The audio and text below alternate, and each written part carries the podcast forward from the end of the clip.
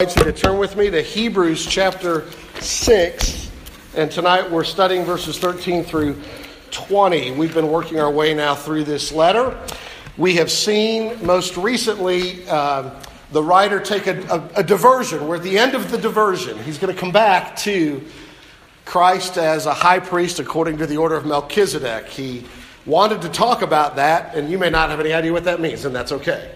He's going to come back to it. We're going to talk about that. But he says in chapter 5, verse 11, they really weren't prepared to hear it. And so he had first to talk to them about their spiritual immaturity. In chapter 5, verse 11, he had to warn them about those who fall away in chapter 6, because immaturity can sometimes look like you're on the road to falling away. And so he had to warn them. But then he came right back, as we saw last week in chapter 6, verses 9 to 12, to comfort them, actually to encourage them. He thought better things concerning salvation for them. And so he said that because he knew them. He knew their faith in Jesus. He'd seen the fruit of their faith. He had seen how the evidence that they trusted Jesus because they loved God and had served the saints. And so he wanted them to grow in their assurance that they really did belong to Jesus, and their hope was not misplaced. Their hope for eternal life in Christ, forever with God in glory, was not misplaced, so that they would keep going with Jesus. And so he's building them up in that. Now, here in verses 13 through 20, he's not quite done with assurance of salvation, because he really wants to take their eyes off of the works he knew they had done that made him confident of them. And he wanted to put their eyes on Christ and what God had done, because that ultimately is where our assurance lies. He wanted to root their assurance in something steadfast and firm, not in the ups and downs of their hearts, not in their spiritual progress, not in the warmth of their love for Jesus, but rather to root their assurance in the steadfast, immovable, unchangeable, rock-solid God. And so that's where we are tonight, from spiritual immaturity to warnings of falling away, apostasy, to the importance of persevering and growing in assurance, and tonight, particularly, assurance of salvation, the ground upon, the rock upon which we can have it. So let me invite you to give your attention to God's Word from Hebrews chapter 6, verses 13 through 20. For when God made a promise to Abraham, since he had no one greater by whom to swear, he swore by himself, saying, "Surely I will bless you and multiply you." And thus, Abraham, having patiently waited, obtained the promise. For people swear by something greater than themselves, and in all their disputes, an oath is final for confirmation. So when God desired to show more convincingly to the heirs of the promise the unchangeable character of his purpose, he guaranteed it with an oath, so that by two unchangeable things, in which it is impossible for God to lie, we who have fled for refuge might have strong encouragement to hold fast to the hope set before us. We have this as a sure and steadfast anchor of the soul, a hope that enters into the inner place behind the curtain, where Jesus has gone as a forerunner on our behalf, having become a high priest forever after the order of Melchizedek. Amen. This is God's Word. Let's look to him together in prayer. And our Father, I pray that you would bless us by this Word, that grant that we would be more trusting of you and know you better and more restful in you. Show us your glory and the goodness of Christ, we pray. Give us ears to hear. In Jesus' name, amen. Amen. God wants his people to have assurance. He wants Christians to have a firm and certain assurance of hope. He wants his children, like any good father, to know that they are safe and secure in his love, even in the face of their troubles or the trials or their temptations. And this passage tells us about assurance. And it tells us it doesn't come from our ability to hold on to him, but Jesus' ability to hold on to us. And that hope is so important for you and I in persevering as Christians. We need this kind of hope. There's a man who tells the story of a little town in Flagstaff, Maine, which was to be flooded as part of a large lake development. They were going to build a dam and have to flood this little community. In the months before it was flooded, all improvements and repairs in the whole town were stopped. What was the point of painting a house if in just a few months it was going to be covered in water? Why repair anything when the whole village was going to be wiped out? So week by week, the whole town became more and more bedraggled, gone to sea, woebegone. Then this man added by way of explanation, where there is no faith in the future, there is no power in the present. And spiritually, that's true as well. To lose hope, to have no optimism about the future demotivates us, and people give up. When people think, for instance, that they're always on the edge of being kicked out of God's family, it eventually wears them out, wears them down, and they give up. If you think God is only as faithful to you as you are to him, if you think his saving grace to you is something here today but potentially gone tomorrow, you will eventually resent him profoundly. Why? Because you'll end up feeling like God is treating you like a circus animal who only treats you well when you perform for him.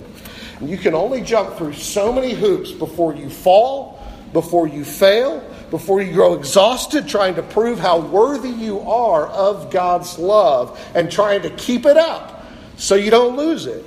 And the end of that road for you, if you're on that road, is to end up hating God and walking away from him. And people do that through a wrong understanding of God. But there is another way, and it is to be assured that God loves you with a never-stopping, never-giving-up, unbreaking, always, and forever love. I have a friend named Brian Habig who planted a church in Greenville, South Carolina. He tells of a guy who he knew who in his 20s was a tremendous college athlete. He was also a well-rounded guy. He was involved in campus ministry. He was well-liked. He led Bible studies. And then he got Hodgkin's, curable cancer, but still a rough road of treatment. And as he went through chemo, he lost everything. He lost his health. He lost friends who didn't come to his aid. He was in the hospital one night. He was trying to walk from the bed to the bathroom, and he finally just collapsed. His body was so weak. And he said there, quote, lying on the floor, unable to even get to the toilet, he said, I got it. I was leading no Bible studies. I had not felt like praying in months. I was doing nothing for Jesus. And on the floor, I got it. He says, I got grace. I was helpless. And I realized God loved me even when I was on the floor, unable to do anything for him. And to this day, he will tell you, I thank God for cancer. This love that will not let us go is so precious. God will never leave you or forsake you, the Bible says. He's a God who is steadfast in his love. And that invites your love of him, not your resentment. Your assurance, that kind of assurance motivates you. It helps you follow Jesus. And this is the point. The point of the book is to help people who are thinking about walking away to not walk away, but to persevere. And they need to know that God isn't walking away from them. And so the writer points us to three grounds for this kind of assurance of his love. He points us in verses 13 to 15 to God's promise and God's oath, a kind of double promise. Then in verses 16 to 18, he talks more about that oath, but particularly the character of the God who makes those promises and oaths. And then in verses 19 to 20, he turns us to the Son of God and what he's done. So the promise and oath of God, the character of God, and the Son of God. I want you to think about these three things from this passage. This is how we have assurance. Verses 13 to 15, the promise and oath of God. Notice what he says. For when God made a promise to Abraham, since he had no one greater by whom to swear, he swore by himself, saying, surely I will bless you and multiply you. And thus Abraham, having patiently waited, obtained the promise. Now, remember that the author here is writing to, by and large, Hebrew Christians. Those who had left Judaism in fulfillment of Judaism to embrace the Messiah of the Jews. The Messiah of the whole world, of course. And yet they were hurting Christians. Undoubtedly, many had family or friends, maybe both, who had disowned them for embracing the Messiah. They had lost their old religious community. They were trying to find their way in a new social and religious community. We know that some of them had had their possessions confiscated. The world persecuted them. And they were tempted to turn away from Jesus instead of persevering. And so the writer does two things here. He reminds them on the one hand of the example of Abraham, but he also reminds them of the promise of the God of Abraham. And the promise he quotes is from Genesis chapter 22, when God commanded Abraham to offer up Isaac, his son, his only son, his beloved son. Now, we have recently preached through the story of Abraham, so for some of you it's fresh in your mind, others we're not with us, and that's okay. Genesis 22 is where this promise comes in, but the story goes back to Genesis 12. In Genesis 12, God promised to Abraham a countless offspring. And it seemed incredible because Sarah, his wife, had gone through life barren. Both had reached an old age, and basically they were dried up. And now she's past the age of childbearing. And who could believe that a nation as large as the stars in the sky or the sand on the seashore could come from them? And yet we learn in Genesis chapter 15 that Abraham believed the Lord and he was counted as righteous. He believed. He trusted the Lord. He trusted what God said. But if you remember in our study of Abraham, what happens next? We see that his faith was not without weakness. It's not that he never stumbled. He asked for signs in order to believe this. He listened in Genesis 16 to Sarah's plan to accomplish the purpose of God, which was not God's plan, but Sarah's plan, and he listened to her, and so he took her handmaiden Hagar to have children. But that wasn't God's plan, and that child was not the promised seed. He waited some 25 years before the promised child, Isaac, was born, and God proved true to his promise. And then, having the child, as the child grew, Abraham was tested. God told him to take Isaac and offer him on the mountain as a sacrifice to God. And what did he do? He obeyed God. And just before his knife struck and took Isaac's life, God stopped him. God intervened. God provided a ram in substitute for the life of his son. And you may remember, why did Abraham go through with, why was he prepared to do that? Hebrews 11, as we'll learn in months, says that Abraham believed God, and he believed that though he should slay Isaac, God could or would raise him from the dead and restore him. And God did give him Isaac back, so to speak, from the dead. And so at that point in the story is when God then swears this oath that we find in Hebrews. In Genesis 22, verses 15 to 16 through 17, it reads this way. The angel of the Lord called to Abraham a second time from heaven and said, "By myself I have sworn, declares the Lord. Because you have done this and have not withheld your son, your only son, I will surely bless you. And I will surely multiply your offspring as the stars of heaven and as the sand that is on the seashore." So what's going on? What's the point of bringing this up? Well, it's the story of God doing exactly what God promised. And it is the story of Abraham responding in faith, waiting in hope, waiting for decades for Isaac, and then waiting on God to get Isaac back. And God then promises him again. He simply reiterates his promise of this multitude. And then he swears an oath on top of it. And that's something new. Now look, Abraham himself didn't live to see the children beyond Isaac. But there were, of course, many, and eventually a vast multitude, until you get to one particular descendant who is who? Jesus Christ himself. And the Bible teaches us that we who believe in Jesus, we are ourselves the fruit of that promise to Abraham. We are, in fact, the object of the promise. When he takes Abraham out and says, "Count the stars, Abraham.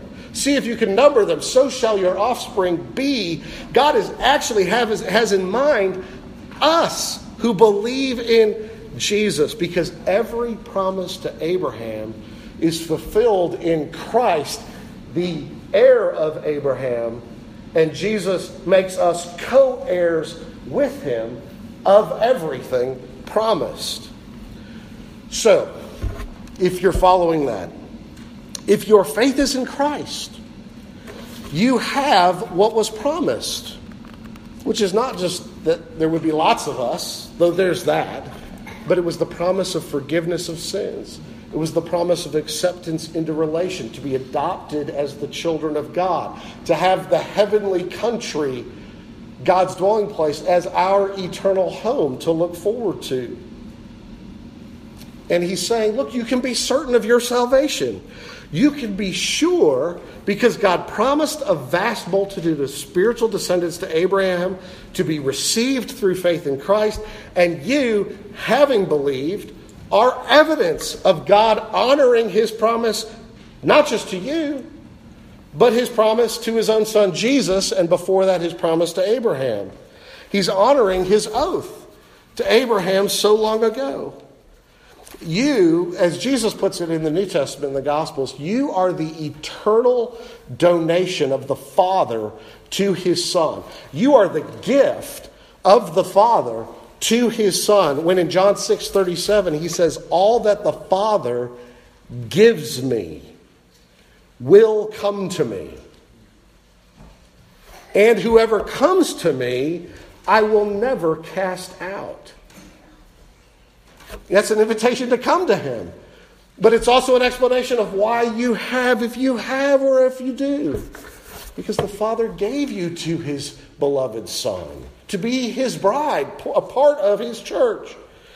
And so the point is this: you can be assured God will keep his promise to you. You are, after all, already the fulfillment of his promise to Abraham and to Jesus.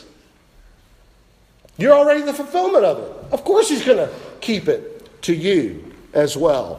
So that's the first foundation of our assurance. The second you find in verses 16 through 18, and it's built on the character of God, particularly through this oath that God makes, where he reveals on its face, very obviously, his integrity. He's a God who cannot lie. But also, a little bit under the surface, his humility and his kindness. I want you to think about what this shows about it. First, God's humility in this oath.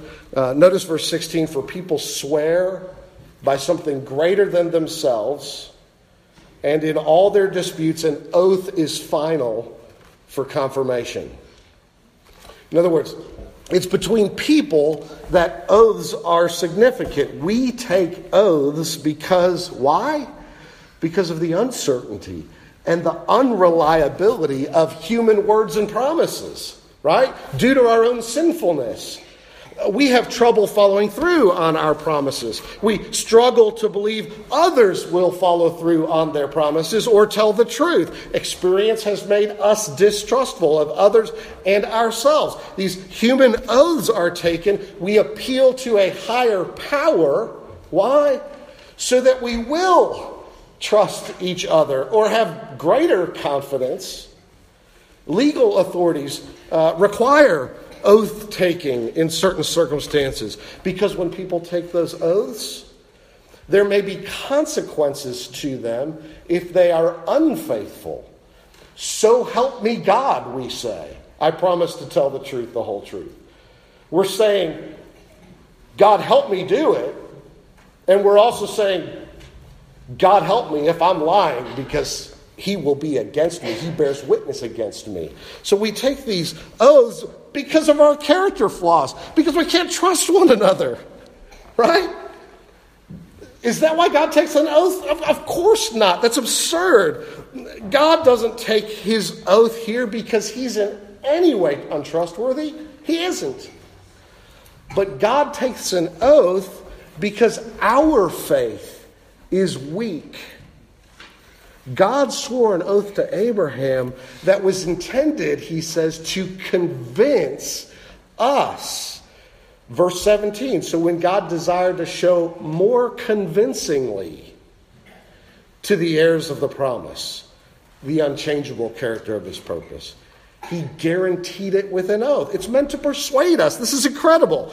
God condescends to do what only sinful humans ever really need to do, just to make us more assured that he stands behind his own word. He doesn't do it because there's anything lacking in him, but because there is something lacking in us. And what I want you to see here is just think about how humble that is. He swears as if his word was untrustworthy, though it isn't. John Chrysostom, the ancient early church father, said this: do you see that God regards not his own dignity, but more so how he may persuade people, even though God bears with having unworthy things said of himself? His wish is to impart full assurance. Do you get that? It is unworthy of him that he should not be believed.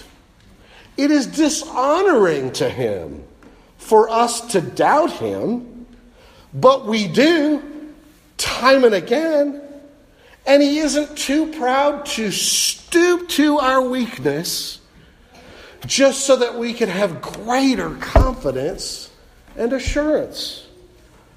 That humility is a reason to be assured.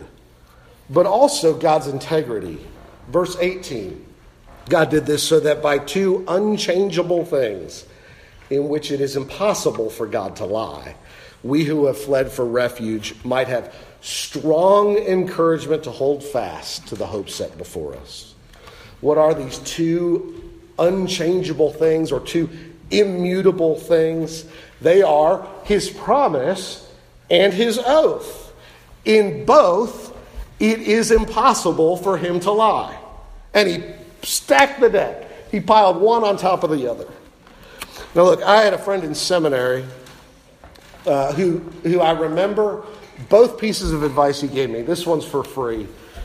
We were talking about how easily our cars get messy. I was talking about how messy my car was at the time. I still have messy cars.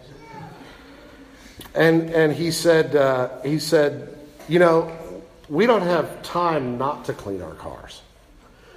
And that just haunts me to this day. I have obviously wasted a whole lot of time. Don't let that one wear you out. But the other thing he said to me that was this. It was a bit of parental wisdom, which I really think was incredibly wise. He said that he aimed in his parenting to be highly restrictive in what he would ever promise his kids, so that he wouldn't ever fail to deliver on his promises. He said, I want to say things like maybe, rather than we will, or I will, or you can, but rather maybe.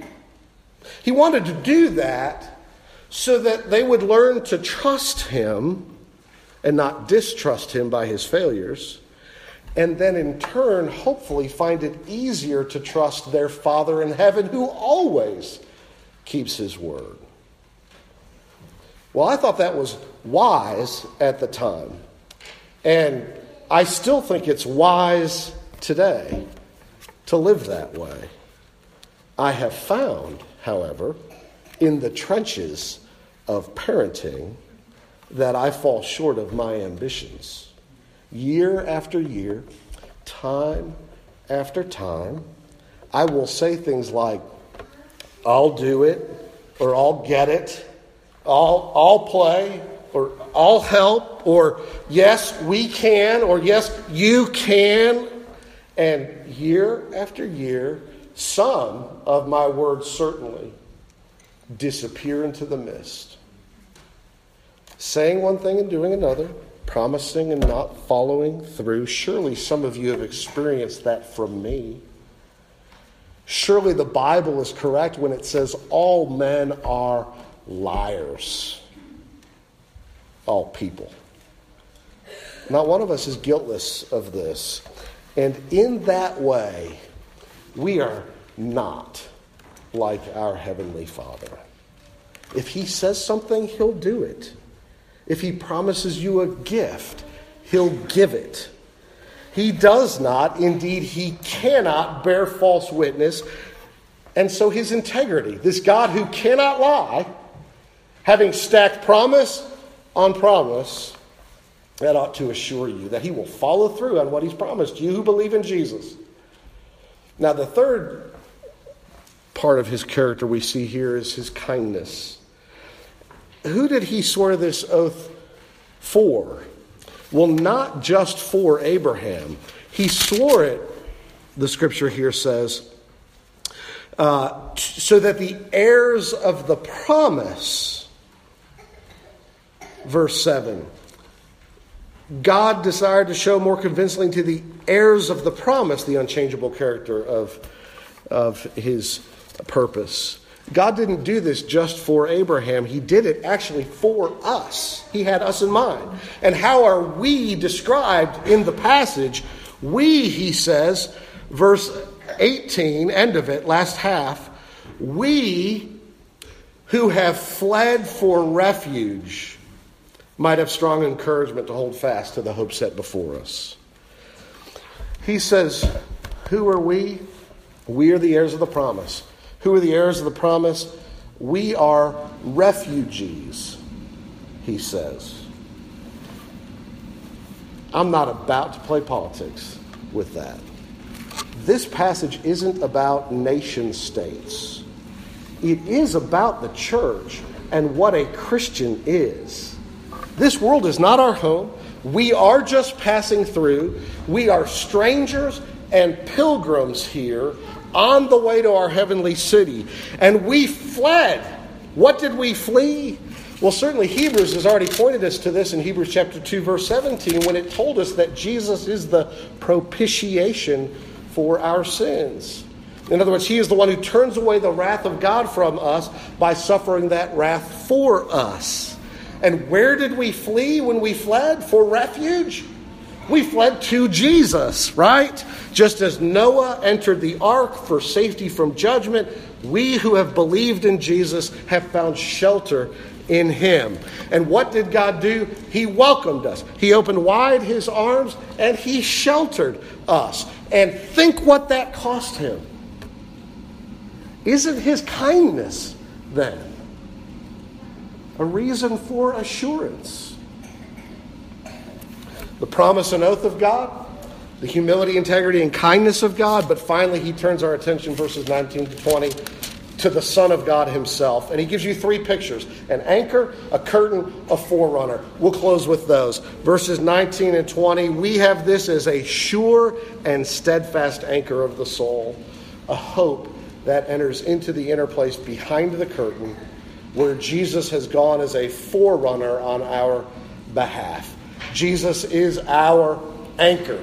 You know what an anchor does, of course. When you're out on a boat and you want to stop and you want to stay in one place without being pushed around by the wind or the waves or the current, you drop a heavy anchor tied by a rope or a chain to your boat. The anchor drags along the bottom until it catches and holds the boat tied to it fast in one place. In a fallen world, that doesn't always work correctly, though it's a brilliant kind of system otherwise. Just last week, if you've been watching the news, a U.S. Navy guided missile cruiser, the Antietam, ran aground off the coast of Japan. Now, this is an enormous ship. It's basically half a football width, and almost two football fields in length. It's enormous. I can't imagine how much the anchor weighs to hold that thing. But the anchor did not hold. The ship actually grounded, or it hit bottom. It had been anchored in high winds out. And then the crew noticed that the ship was dragging the anchor instead of the anchor holding the ship. But they noticed it too late. And so though they powered up the engines, they got underway. Yet the ship, they heard it shudder, and then it lost all pitch control on both propellers, which struck bottom. Thankfully, nobody was injured, of course, but it just didn't work right. Now, notice what the author here is saying by contrast. He wants there to be no mistake about this anchor. We have a sure and steadfast anchor. We have a firm and certain anchor. We are tied, he is saying, to an immovable object.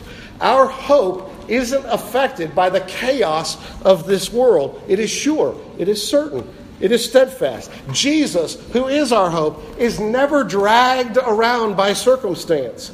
So our hope in him is never threatened by our circumstance. But more than that, he has anchored us where? To the right place.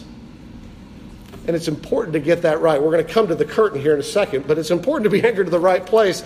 Until last week's guided missile cruiser problem, the last time a U.S. Navy cruiser grounded, it was the USS Royal or Port Royal in 2009.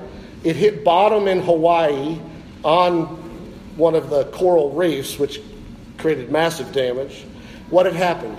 Well, a mix of things had happened. The captain had, in the after report, which was leaked, the captain had only had 4.5 hours of sleep the night before, only 15 hours of sleep over the last 3 prior days. He may have been a bit impaired by the lack of sleep. He hadn't been at sea for 5 years. He was a bit rusty.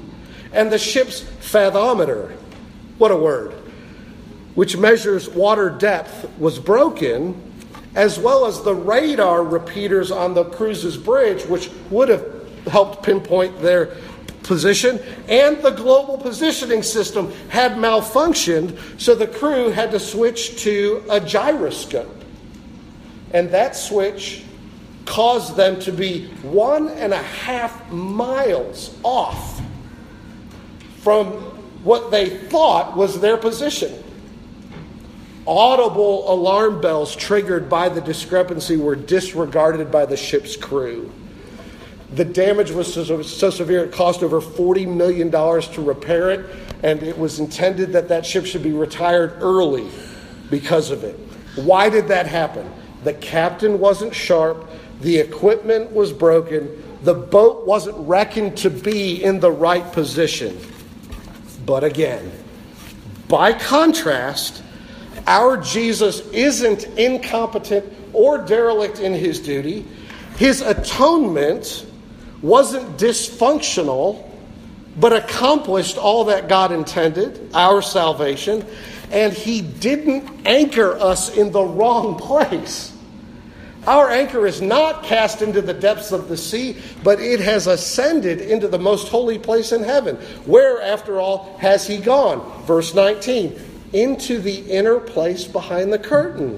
What curtain is he talking about? He's talking about the temple of Jerusalem, where the most holy place was separated from the holy place by a massive curtain, a veil, and all were excluded from passing into the presence of God in the most holy place. None could approach. But once a year, the high priest, only him. And now he's saying, look, by his perfect atonement, Jesus, our great high priest, having passed through the curtain, so to speak, he provides access into the heavenly sanctuary in God's eternal presence, and that access is open to all who come to God through him. And unlike Aaron and the high priests of old, who entered that most holy place one day a year but never remained in it, Jesus entered, having once offered himself as a sacrifice for sins, and he never left it.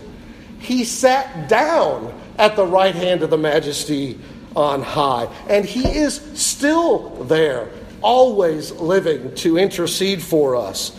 Therefore, because he's not out of position, we're not out of position. Our hope isn't tied down in the wrong place, he's saying. And how did our anchor get there? Of course, Jesus went there. And how is he described? As the forerunner on our behalf. It's the only time it's used in the New Testament. It isn't a Levitical high priestly term. It's a forerunner here is a scout who runs ahead of a following party, military or expedition of some kind. He goes to make sure of the way and to make sure the party following him can get there. The word prodromos has an interesting nautical use. The Greek harbors were often cut off from the sea by sandbars, over which large ships dared not pass until high tide could get them over the sandbar safely into the harbor. So what did they do? They put the anchor on a smaller ship that went ahead of them over the sandbar safely and into the harbor, where they sunk that anchor properly so that at the high tide, that ship could go into harbor and prior to high tide not be swept away. The entrance of the small vessel into the harbor, the forerunner carrying the ship's anchor, was the pledge that the ship itself would be safe. And because Christ, our forerunner, has entered heaven itself, having torn asunder everything that separates us from the love of God, from the very presence of God forever. He is the pledge that we, like him, will enter the very presence of God in the new heavens and the new earth.